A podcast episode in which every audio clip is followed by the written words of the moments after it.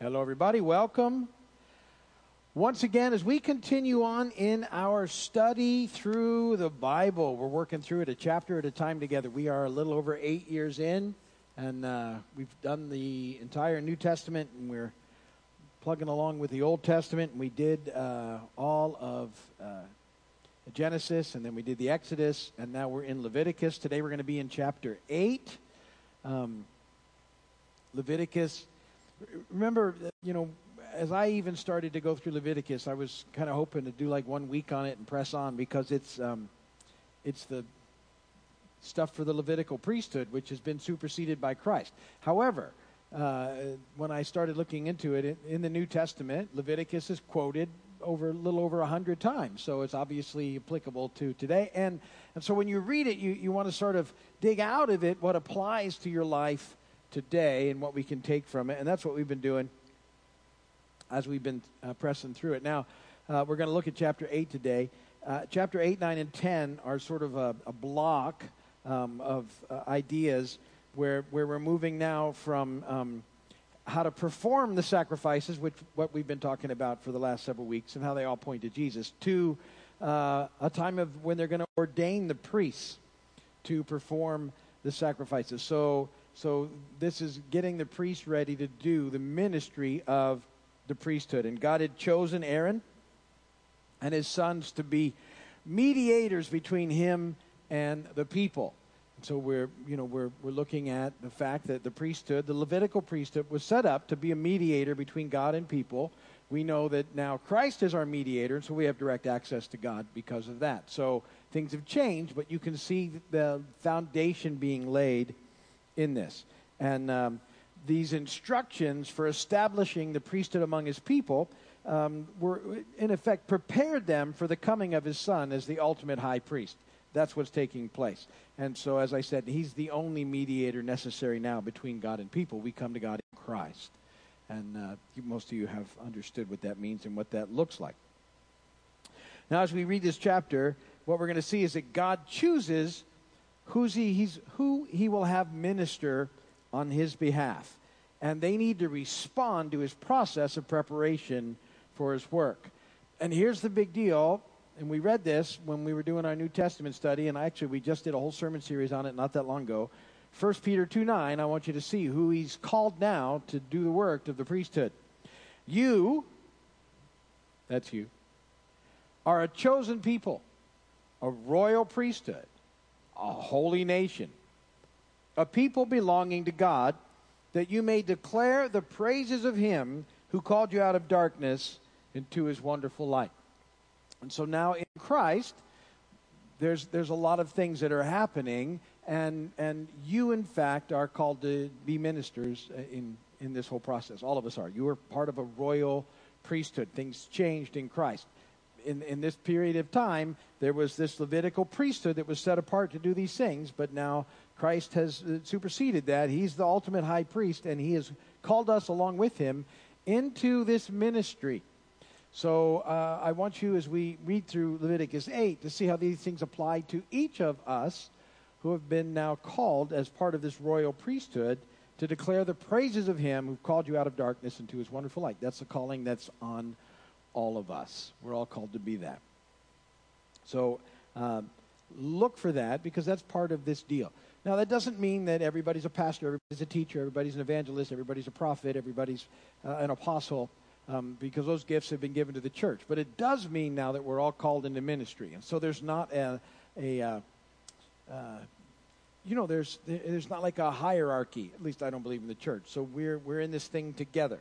Um, you know, at this point in, in time, uh, I, I'm called to be one of the pastors here but but beyond being the pastor here, we're all called into ministry together, and we all do this stuff because we're the church, and you're the church when you're here, and you're the church when you leave.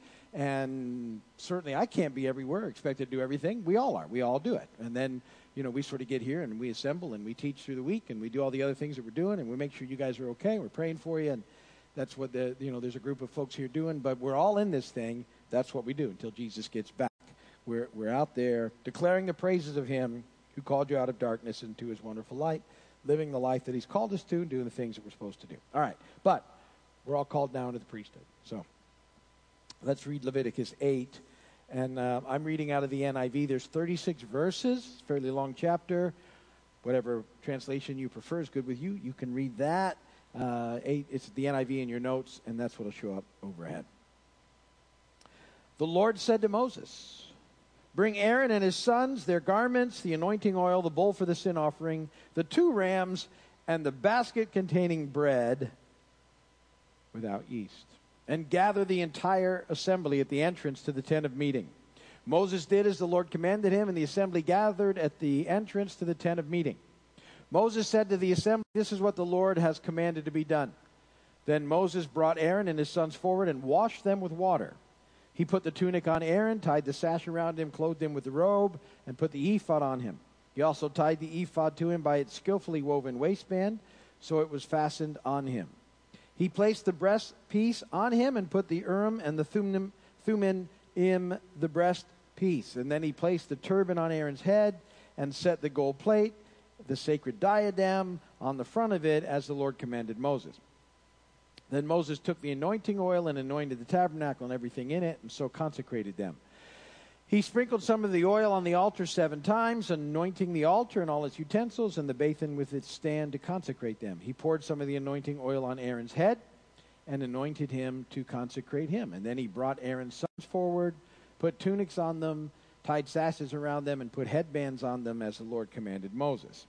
He then presented the bull for the sin offering, and Aaron and his sons laid their hand on his head. Moses slaughtered the bull and took some of the blood, and with his finger he put it on all the horns of the altar to purify the altar. He poured out the rest of the blood on the base at the base of the altar, and so he consecrated it to make atonement for it. Moses also took all the fat around the inner parts, the covering of the liver, and both kidneys and their fat, and burned it on the altar. But the bull with its hide and its flesh and its offal uh, he burned up outside the camp, as the Lord commanded Moses. He then presented the ram for the burnt offering, and Aaron and his sons laid their hand on its head. Then Moses slaughtered the ram and sprinkled the blood against the altar on all sides. He cut the ram into pieces and burned the head, the pieces of uh, and the pieces, the pieces and the fat. He washed the inner parts and the legs with water and burned the whole ram on the altar as a burnt offering, a pleasing aroma, an offering made to the Lord by fire, as the Lord commanded Moses. He then presented the other ram, the ram for the ordination, and Aaron and his sons laid their hand on his head. Moses slaughtered the ram, took some of its blood, and put it on the lobe of Aaron's right ear, on the thumb of his right hand, and on the big toe of his right foot. Moses also brought Aaron's sons forward and put some of the blood on the lobes of their right ears, on the thumbs of their right hands, on the toes of their right feet. Then he sprinkled blood against the altar on all sides. He took the fat, the fat tail, and all the fat around the inner parts, the covering of the liver, both kidneys and their fat, and the right thigh.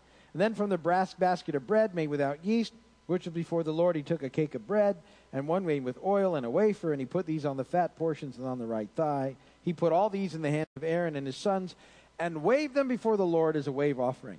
Then Moses took them from their hands and burned them on the altar on top of the burnt offering as an ordination offering, a pleasing aroma, an offering made to the Lord by fire.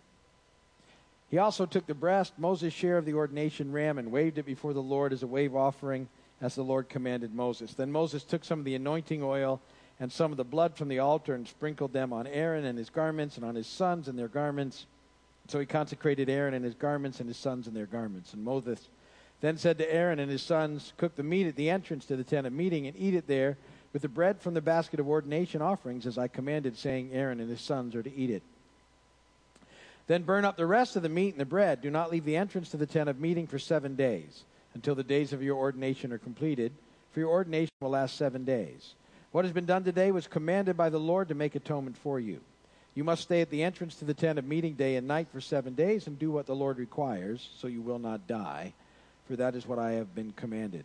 So Aaron and his sons did everything the Lord commanded through Moses. Blessed be the word of the Lord.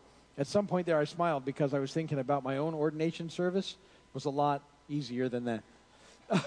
I, we just sat in a chair and some people prayed for me, and that was good. So, uh, so there you go.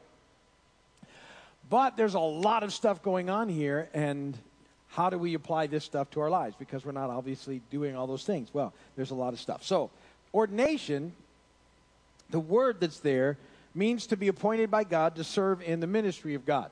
That's what it means to be. In effect, it means to be called, set apart, consecrated to the service of God. If you go back to 1 Peter 2 9, guess what? It's all of you.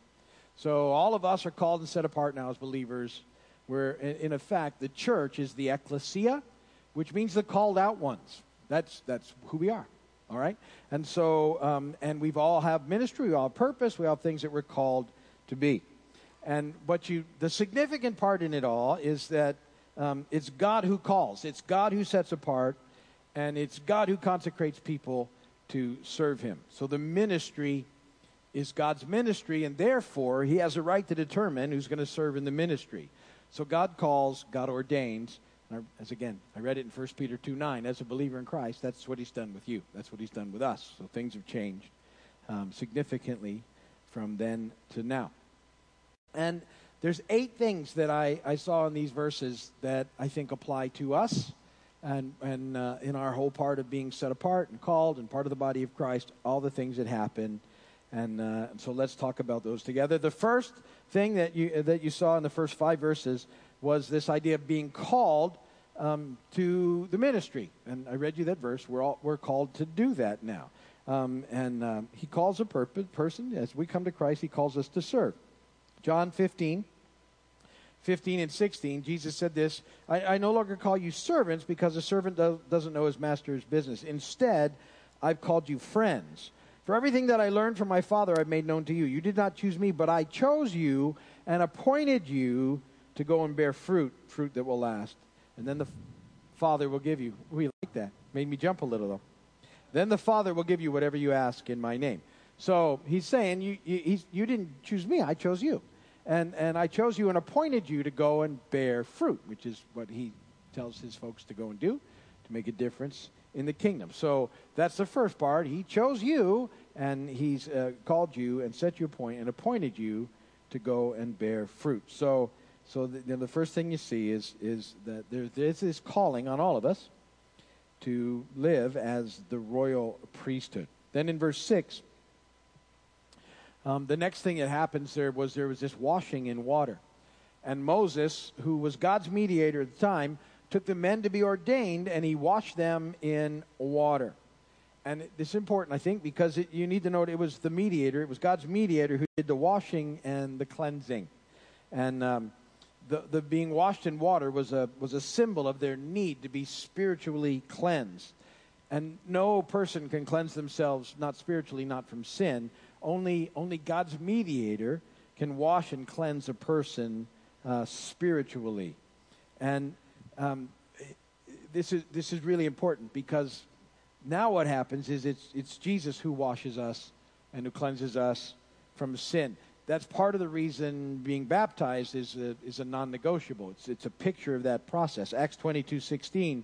And now what are you waiting for? Get up, be baptized, have your sins washed away calling on his name.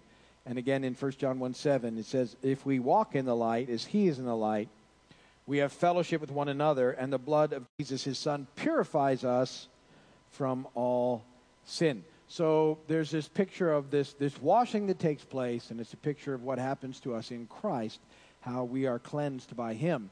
And, and the symbolic picture of that is the baptism uh, that we're, we're to undergo in the process. We're all to be baptized. And it's also important to note that this happens, um, this washing happens right before um, the priests are going to put on their, their holy garments. And, and it's a picture uh, of putting on the righteousness of God. And, and that's what we see in verses 7 through 9. It, uh, those verses are about clothing. And so they're putting on special clothing. And it's the clothing of it's interesting. All this stuff was made in Exodus, you remember. It's the clothing uh, of the high priest. And um, this clothing symbolizes the, the righteousness uh, of Christ, the righteousness of God. And, and so we just had a sermon about this. We just spent time, if you were here on, on a Sunday, I think it was last week. Uh, it might have been two weeks ago now. Um, but, but we need to be covered in the righteousness of Jesus. And, and we talked about that. And so um, the, the, high priest uh, uh, wore this, this righteousness, and it's very similar to what's being described there, the, the breastpiece that he wore, to what we talked about with the breastplate of righteousness. And when we discussed that, I said, you know, it's so important that we're not putting on self righteousness we're being clothed in His righteousness. And that the difference, and, and I listed a lot of them, but the main difference is that the righteousness of God is relational and, and it's, it's loving. Self righteousness is never relational and it's never loving. It's completely the opposite. It's critical, it's mean, it's judgmental, and it separates people from God. And it, you know, people that are acting in self righteous ways are in effect saying that they're better than everybody else. And that's not what that's supposed to look like. The righteousness, particularly the way that Jesus displayed it, was, was amazing. And, I, and we went through on the message, uh, we could have picked any encounter, but we just looked at the encounter with the woman at the well. And, and a self righteous person could have had any number of things he could have picked on to go after the woman at the well with. Um, because of her lifestyle, her reputation, the fact that she was there by herself, um, you know, that, that, that all these things. And, and Jesus just loved on her. And actually said, you know what? God is looking for people like you to worship him. Shocking invitation that's made. But it, it's because that's what the righteousness of God looks like.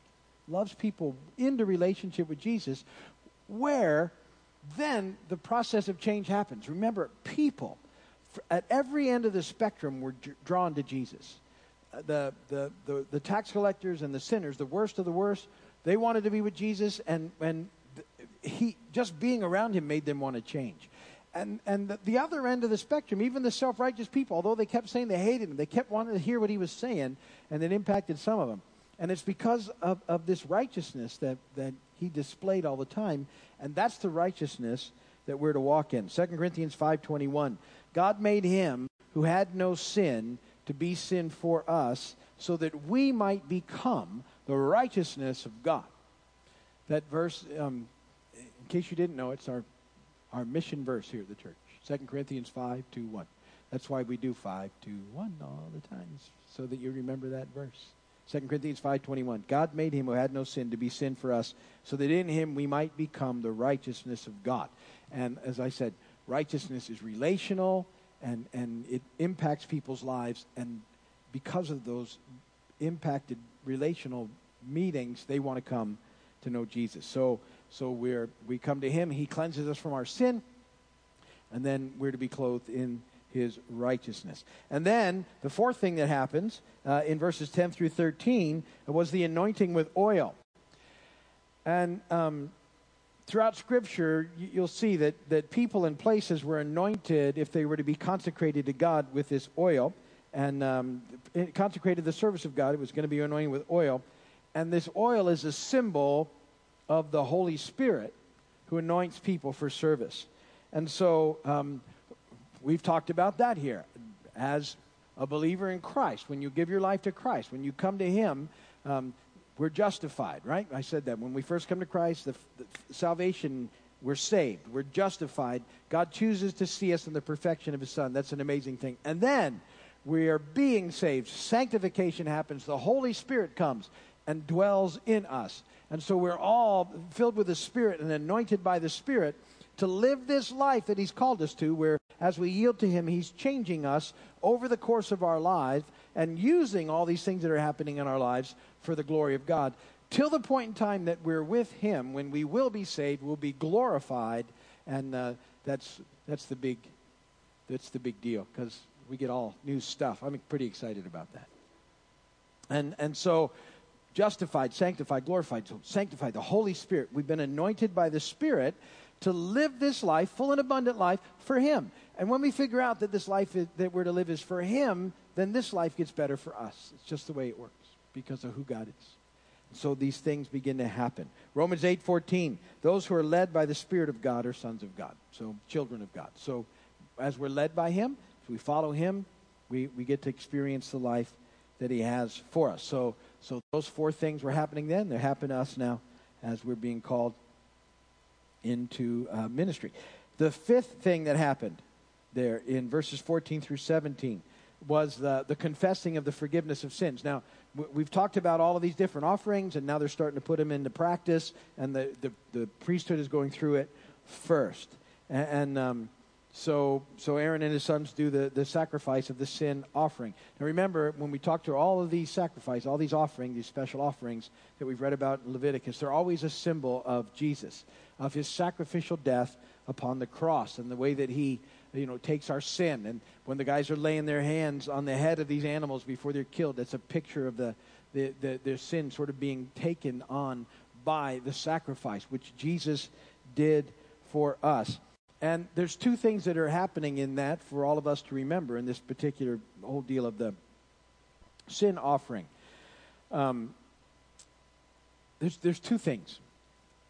One, one is that um, we, we need to uh, know that our sins are forgiven that in Christ Jesus has cleansed us from sin. Hebrews 9:14. How much more then will the blood of Christ who through the eternal Spirit offered himself unblemished to God, cleanse our consciences from acts that lead to death, so that we may serve the living God. So we have to understand that in Christ we've been forgiven of sin. That's why I always tell you how important justification is, why you need to know what it means. Be justified, just as if I had not sinned. That our standing with God is that we're justified. He chooses to see us in the perfection of His Son. That's how we do this thing. We've been forgiven. Where we struggle is we know that we haven't arrived yet because we have issues. So we know we still make bad choices and we still, you know, do things that we shouldn't do. And so we, we, we think, well, how is that possible? He chooses to see in perfection of his Son, but the Holy Spirit is working on us now as we're being sanctified, and we're engaged in that process. So we have to know that we've been forgiven, and at the same time, we have to understand our constant need of forgiveness as we continue on and that it's still made happen and possible by what Jesus does for us, and, and that um, He's continually cleansing us as we go. 1 John 1 9, if we confess our sins, and in the Greek, that word is, it, actually is, if we continually confess our sins. He is faithful and just and will forgive us our sins and cleanse us from all unrighteousness. That means, even though we're already in standing with Him in the perfection of His Son as justified, we know that we're still at work in progress, and we have the Holy Spirit who's helping us with that. And we know that He continues to forgive us as we continue to turn to Him and get right with Him. So people sometimes struggle with this whole idea of confession. Let me just tell you that confessing your sin to God is not every time you, that you it's not just going and saying i'm sorry people think that's confession that's not the, the word confess is actually a, a compound word in the Greek, homologeo, which means same word. And in effect, what happens is we continue on this journey when we know that we've done what we shouldn't have done. We go to God to confess, and what we say is, same word. God, your way was right, my way was wrong. I should have done it your way, and I didn't. And He says, okay, I love you. You're forgiven. Now go and do the next right thing. Go and live it out the way you're supposed to. And it's in that process that we overcome these things that's how he does it. He, he and, and he works with us. And know some things, and it's wonderful. I think some things, you know, were. But when I came to Christ, he he did some neat stuff in me right away, um, and and so some things were like changed. I was happy for that, but not all of it was, and I'm I'm happy for that too. That's part of the process. But he still works on me, and there's still things that have to happen because I'm far from perfect, and uh, and so so I understand that I'm forgiven, and that's cool, and that's my standing with God. I also understand my constant need of forgiveness in the battle, and that's what has to happen there in this journey. We have to know that, and that those things work. All right, sixth thing 18 through 21. Um, and, and there, what they're doing is they're confessing the atonement of what happened. Remember, atonement means the ransom um, that, that, you know, that happened through a substitute that was delivered on our behalf. And, and so the, the substitute takes place of the sinner and bears the punishment of God's judgment that was due the sinner. And so through, through the atonement, then, a person is set free from sin and its punishment.